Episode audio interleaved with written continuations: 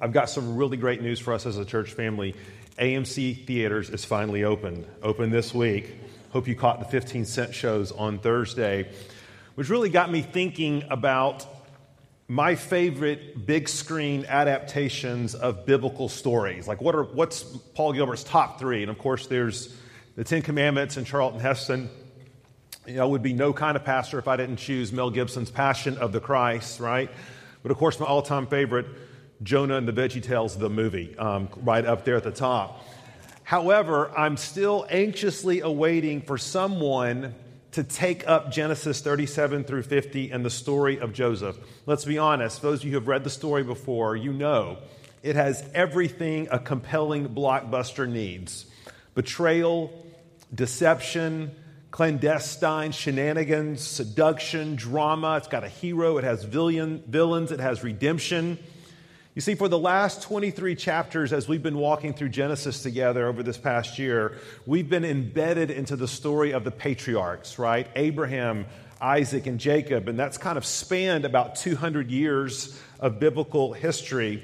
But now the scene shifts decisively to Jacob's sons.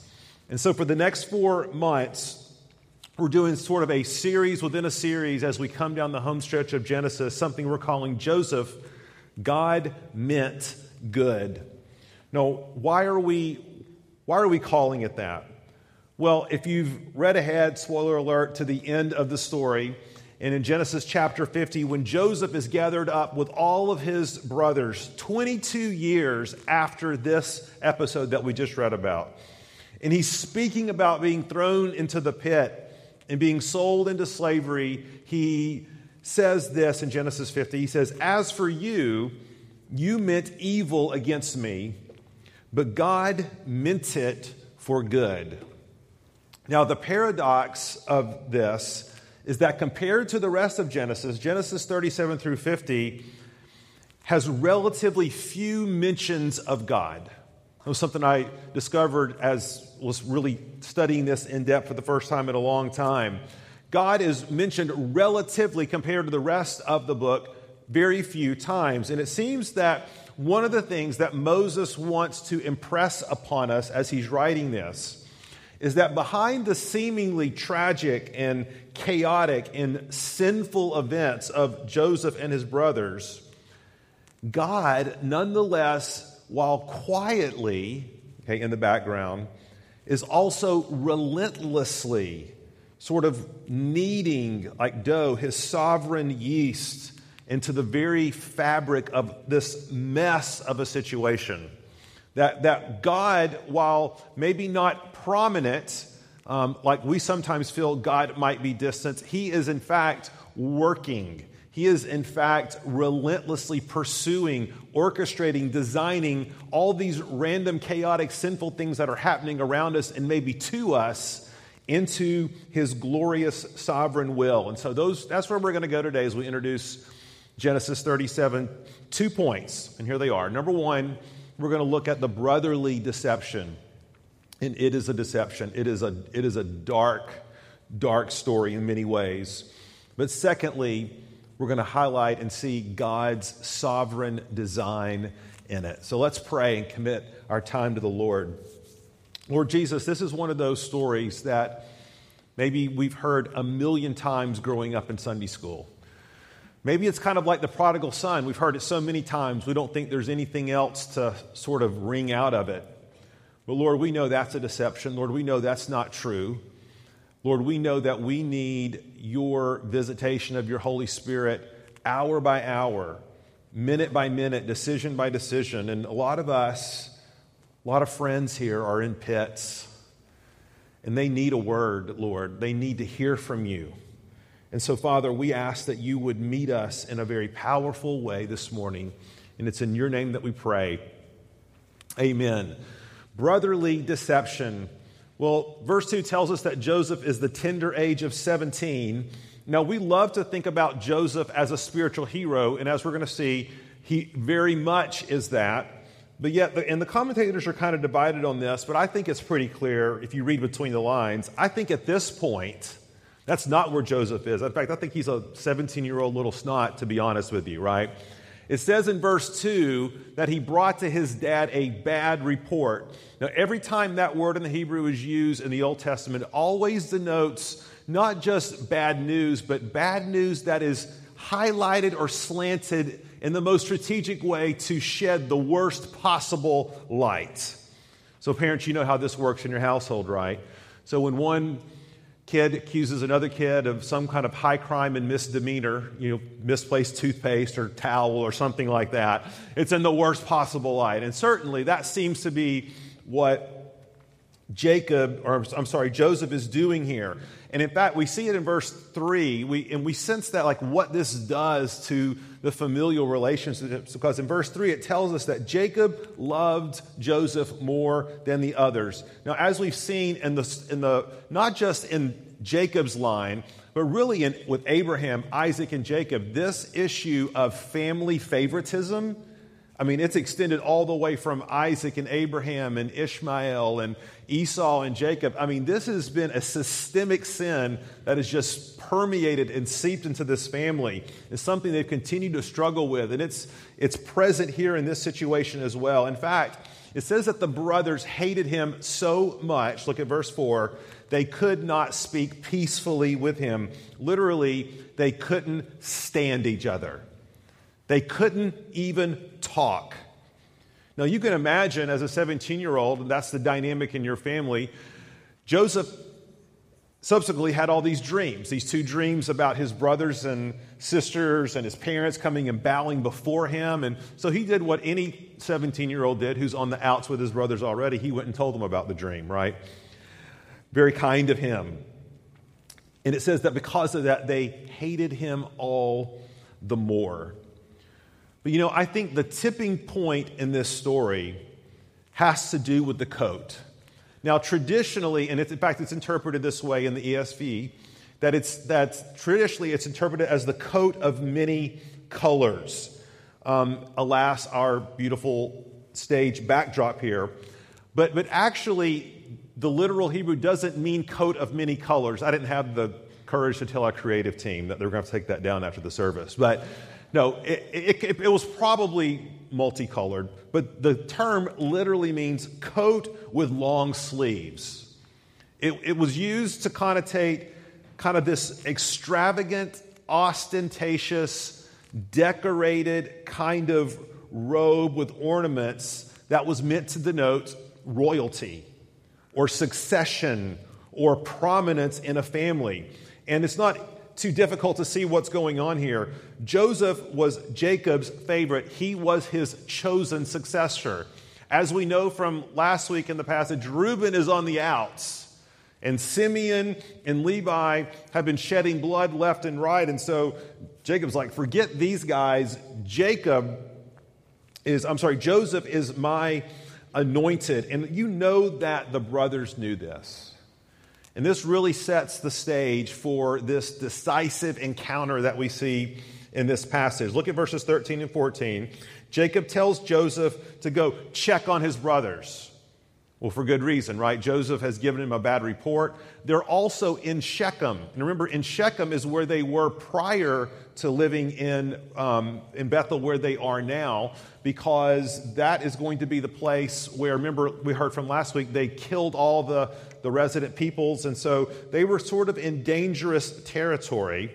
But he sends Joseph there, and it says that Joseph, in the, in the nature of the Hebrew, is that he's literally wandering around lost. He's looking for his brothers, and he runs into this man who tells them they aren't here. They're over in Dothan. Now, try to track along here. From where they were, where Joseph and Jacob live, and they had set up shop, it was 50 miles to Shechem. So, so Jacob sent Joseph on a 50 mile journey by himself. And when he gets to Shechem, they tell him he's in Dothan, which is another 14 miles. So, all told, he's about five days' journey away from home. He's isolated, he's unprotected. And by the way, he's absolutely clueless, right? Here he is, separated from his home, separated from the protective covering of his dad. His brothers hate him. He's just strolling across the plain, right, in this, in this coat. And this coat is like a homing beacon. You have to know it is. And the brothers see him from a distance. You know, in college, University of Tennessee in Knoxville, the most hated class or group of students by far were the people who wrote the parking tickets, by far, right? And we prayed imprecatory curses down upon them every opportunity we got. Well, there's a very famous story that circulated around. It's completely true, I promise. There was a pizza delivery guy from Dino's, of course, who pulled up to the fire lane and you're not supposed to park there, but he just had to run his pizza into the dorm real quick to deliver it. So he put his flashers on, you know, just to kind of say, hey, I'm just here for a moment. Well, that was like blood in the water to sharks, right? So the, so the, the ticket guy immediately ticks, uh, tickets him and in the process gets a beat down because of it. It was on the front page of the paper and it was glorious, all right? And this is what this coat did, right? It was like a beacon. You could see it from miles away. They, they noted it, and they are just seething by the time Joseph gets there. And not only that, but it's given them time to plot and to think and to strategize. What are they going to do with this guy? And you know it didn't start off that way. You know, like it probably started off, wouldn't it be just great to fill in the blank? Wouldn't it be great just to, to mess with Joseph a little bit? And then it, intensity builds, the hatreds build, and they are planning to kill him. Now, it says in the text that Reuben, it was Reuben's idea not to kill him outright, but to throw him into the pit. He wanted to come back later and rescue him. Now, that sounds magnanimous, but remember, Reuben is on the outs with Jacob. He's on the outs with Jacob because he has slept with Bilhah, his dad's maidservant. He's trying to displace Jacob's position in the family. And so this is not necessarily magnanimous of Reuben. Reuben's looking for anything, right? He's thinking of himself. He wants to get back in the good graces of his dad. Now, sometimes when we come to this story, as I've prayed, so many have heard it so many times, we, we want to romanticize this just a little bit, right? Boys will be boys. You know, we, we know, Pastor Paul, the, the, the, they, this is just a prank that went too far. They, you know, they, they wanted to take his jacket and rough him up a little bit and lock him out of the house and send him on a joy ride with the strangers, just teach him a lesson. But when you read between the lines and underneath the story, you know that's not what happened at all. This was pure brutality and barbarity. Look at back at the text. It says, they stripped him of his robes. Now, that's the same term that is used when it talks about skinning an animal. See, they descended upon him like a pack of wolves. They stripped him naked. They took his robe. They tossed him into a cistern. Now, this is not just like a little, a little shallow mud pit like the students do when they go to uh, Woodmen of the World camp and wrestle each other in the mud. I mean, no, no, no. This sort of thing was very common in the ancient Near East and it was, a, it was usually a man made thing shaped like, a, like an hourglass almost, or it had a very narrow top and opening, and it was dug out of the ground, but had a very wide bottom. Okay, so it was meant to collect the rainwater because it only rained three or four months of the year, and then there was plenty of room for the water to accumulate. And so, what this meant was this was a perfect dungeon, almost inescapable, right? This is not something that Joseph could have climbed out easily on his own. In fact, it's isolated out in the wilderness. No one would have heard his cry. And which, which brings us to an interesting point, by the way. It does not tell us right now how Joseph is responding to this vicious, vicious attack by his brothers. But later in Genesis 42, the brothers do reflect on this incident and listen to what they say Joseph was doing during all this. Then they said to one another, In truth, we are guilty concerning our brother, in that we saw the distress of his soul when he begged us and we did not listen. Can you imagine that? Simeon, Levi, Issachar, for God's sake, have mercy on me. Don't leave me here. Don't leave me to die. I, I promise I'll shape up. I won't cause any more problems. I'll, I, I mean, you can imagine the pleas, the cries, how pitiful this was, the promises, the resolutions he made. And look what it says they did in the text. It says they sat down to eat. See, there was, there was this cold heartedness on display where they were eating the very meal that Jacob, I'm sorry, that Joseph most likely brought to them, and they were impervious to his cries. They were sitting there eating a feast, listening to his pitiful cries like a, like a dog scratching to get back in the house late at night because it's so cold outside.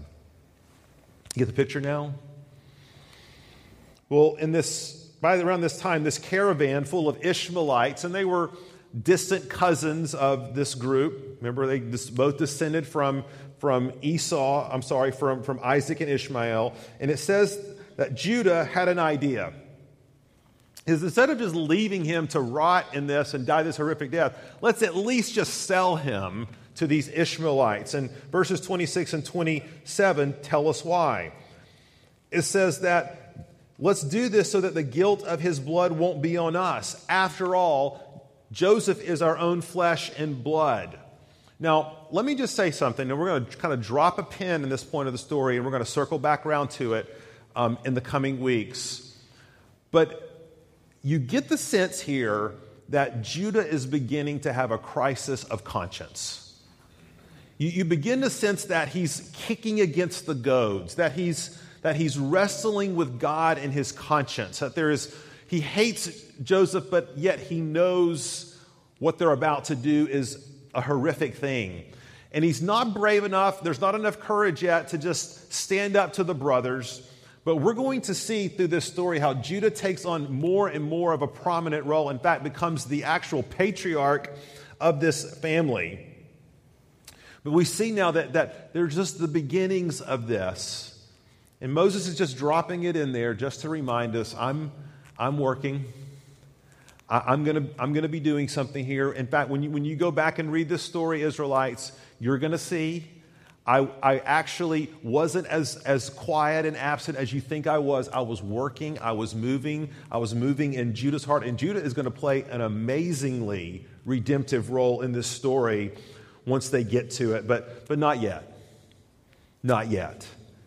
But his conscience is wrestling and they, he doesn't give in. They finally they just sold him for 20 pieces of silver. And by the way, that's the standard price to sell a slave in the ancient Near East at this point in history. And you see their cold heartedness to Joseph on display. If you look down at verse 28, and it says that the Midianite traders passed by and they drew Joseph up and lifted him out of the pit and sold him to the Ishmaelites for 20 shekels of silver. And they took Joseph to Egypt. Literally, it says in the original language, it's, it's this abrupt.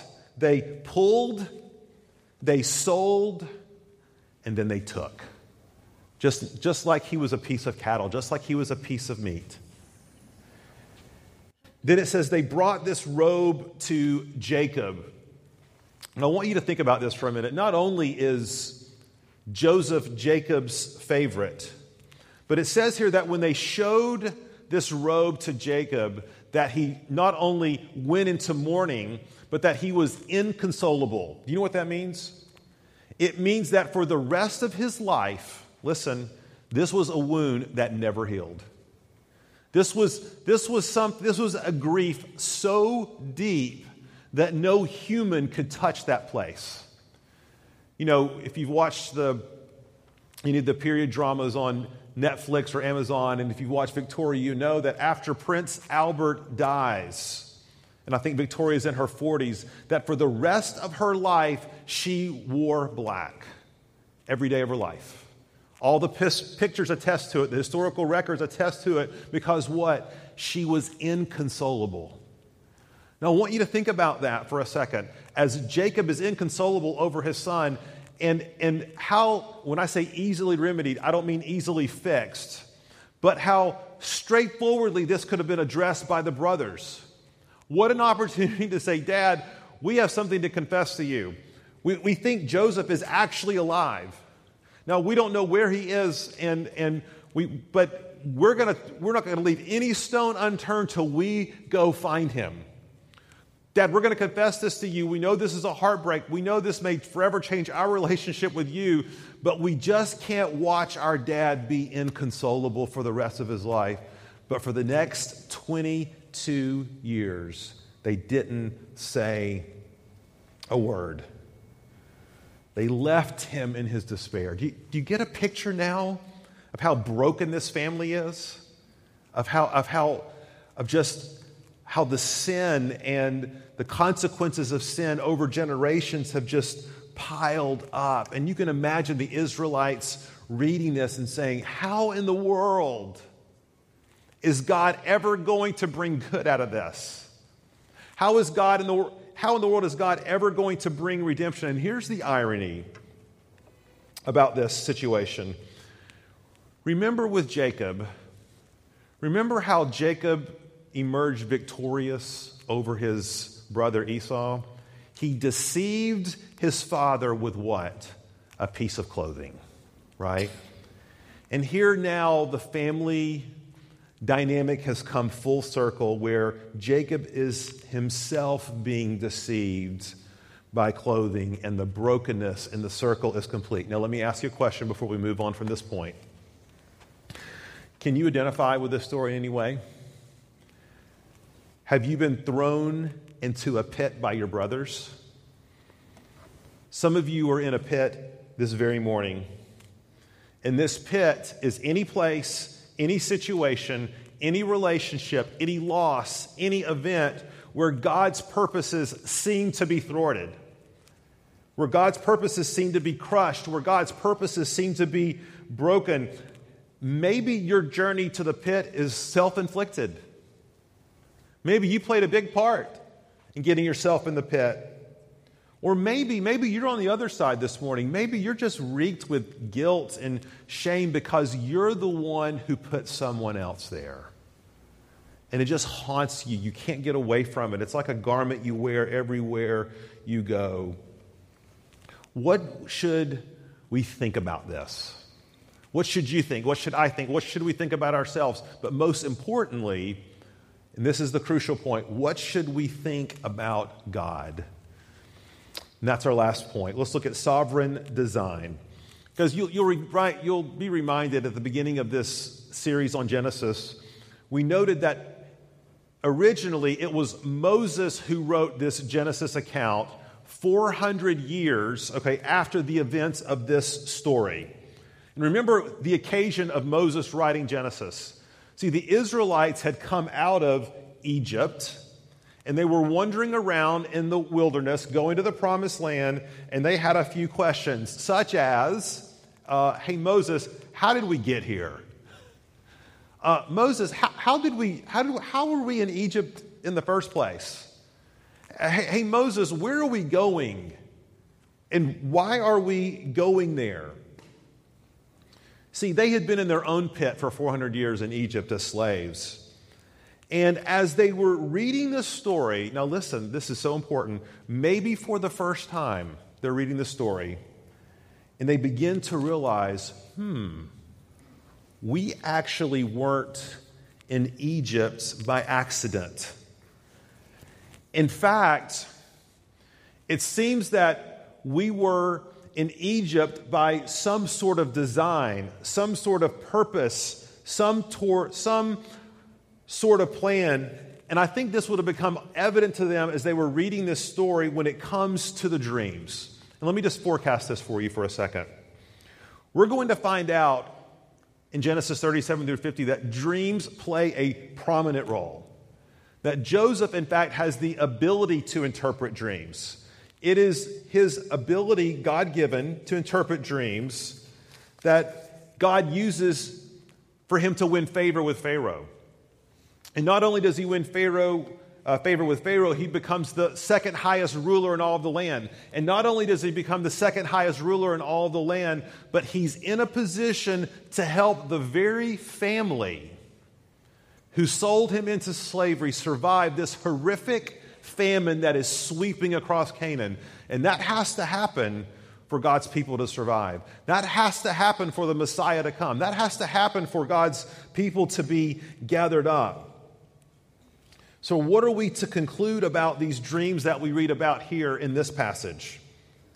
See, remember one thing, first of all, that for Joseph, dreams always come in pairs. Always come in pairs. And it's to emphasize the idea of certainty. That, in other words, whatever Joseph is dreaming and interpreting, it is for sure going to happen because he dreams it twice. And what we are left to conclude, and it's very obvious, is that God is the one in this story, listen, Four Oaks, who sent Joseph these dreams. And God sent 17 year old Joseph these dreams, knowing that he was going to share them with his brothers. And by sharing them with his brothers, knowing that it was going to set off a chain of events that was going to get him thrown into a pit, sold into slavery, and carted off to Egypt as a slave. And, folks, this is where we have to see God's hand of providence behind everything that's happening in this chapter. Think about all the random things that have to happen, that have to conspire together to get Joseph, 17 year old Joseph, to where he is to somewhere else, where he's never seen again by anyone he knows for the next 22 years. Everything seemingly happens at just the right time. See, Joseph is wandering around Shechem, lost, happens to meet a stranger. Someone who has just happened to overhear the brothers say they're moving on to someplace 15 miles away. See, the caravan of Ishmaelites just happened to come by at just the right time when Reuben was away and could not intervene to save his brother. And Judah just happened to think about selling Joseph, who just happens to end in Egypt end up in Egypt, who just happens to land in the house of Potiphar, one of the most powerful men in Egypt with access to Pharaoh himself. And we say all that and put it all together, and you might be saying, but Pastor Paul, it's almost like you were saying that God orchestrated Joseph getting thrown into the pit and being kidnapped and sent away from his family. And you say, Is that what you're saying, Pastor Paul? And let me just be really clear that's exactly what I'm saying. That's exactly what I'm saying. And you know who else says it? Oh, and this has a lot of street cred. Joseph himself. Genesis 45, listen to what Joseph said. He's talking to his brothers. He says, And God sent me before you to preserve for you a remnant on earth and to keep alive for you many survivors. So it was, now listen, it can't be any clearer than this. So it was not you who sent me here, but God. He has made me a father to Pharaoh and lord of all his house and ruler over all the land of Egypt. You didn't send me, Jacob, uh, Joseph says. God sent me. Has a people to save, a Messiah to raise up, a nation to, to form, a world to save.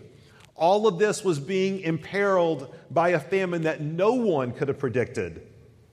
See, and this was important for the Israelites to know at this point in the story because they were going to be reminded you know what? God has not forgotten us in our pit, our 400 year pit.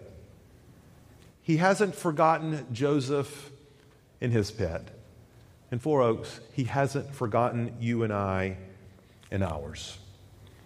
I visited with a pastor friend a while back, not, not anybody in this town. We were talking about the circumstance where he had been sort of unceremoniously removed from his position at the church by the elders, and there was a lot of inequity and injustice about it.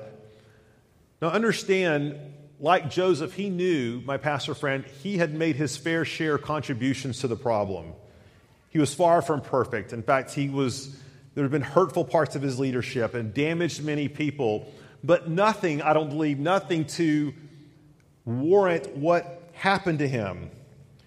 And I remember that day, I'll never forget it, as he was contemplating this whole situation and talking about what God had been doing in his life and his children and his job. And he used the language of Genesis 37. I'll never forget it. He said, You know, Paul, my brothers threw me in a pit. And he said, I would never, no one wants to get thrown into a pit. I, I would never want to go back to the pit. He said, But I am so thankful that I was. Because I can see God's, not his plan B, but, but I'm in plan A. I'm doing what God's called me to do. I'm, I'm, I'm in the secular workforce and I'm pouring my life into these men, and God's doing these particular things for me. Yes, I'm going to carry these marks around me for the rest of my life. We always do. But he says, I've come to find out that there's something more important at work in my life, and that is God's sovereign grace. Are you in a pit this morning? So much so that it's so difficult to see God. Isn't it so hard to see God in the pit? And you may say, Pastor Paul, I, I, just wish that my story, wish I knew that it could turn out like Joseph's. And first of all, don't wish yourself to be Joseph, right? Don't wish yourself to be Joseph. But the second thing I would say, if you say, I wish my story could turn out just like Joseph's, here's the beautiful thing, Christian, this side of the cross. In Christ, it already has. In Christ, your soul, your salvation, your eternal future is fully assured. And not only that, God is not working on plan B, C, D, and E and F in your life. This is plan A, and He's using it all in some mysterious way. You know, a lot of people want to want to take Genesis 37 through 50 and try to, to chop it up into a philosophical debate between God's sovereignty and man's free choice. And it's almost as if to say, God is saying to us, don't, don't spend your time in speculative philosophy. Just look at illustration A. Look what I do. And be amazed and trust in me. Doesn't mean that you're going to be second in command in Egypt and probably be thankful that you aren't. Listen to what John Walton says about this. He says, We must also remember that not everyone emerges, he, means to be the leader of Egypt. God's plan for some is to remain in anonymous obscurity for their entire lives, receiving no recognition and no thanks, gaining no office, and enjoying negligible results. We would not recognize their names, we do not know their stories, but they will be told in eternity because God does not forget. Be encouraged that God knows your faithfulness and is doing his work through you.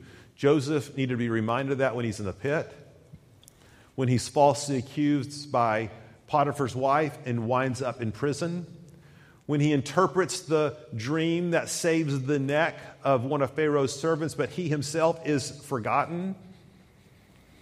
And we need to be reminded of it too. And the reason that we can say that the conclusion of this story has already be, been written for us in Christ is that Jesus was thrown into a pit for you. Jesus was thrown into a pit for me. And this was a pit like no other. This was a pit where the just condemnation that we deserve, the wrath of God, was not poured out on us, it was poured out on him.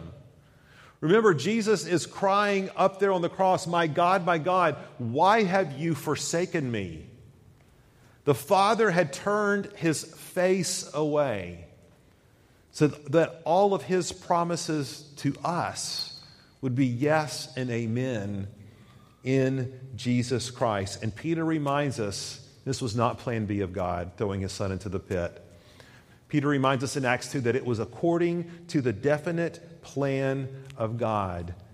Christian, for your salvation and for your everlasting joy. And my hope and prayer for you as your pastor is that as we make this journey through Genesis 37 through 50, that you will see that it is true for you, it is true for me because of Jesus Christ. What man meant for evil, God means for good. Let's pray.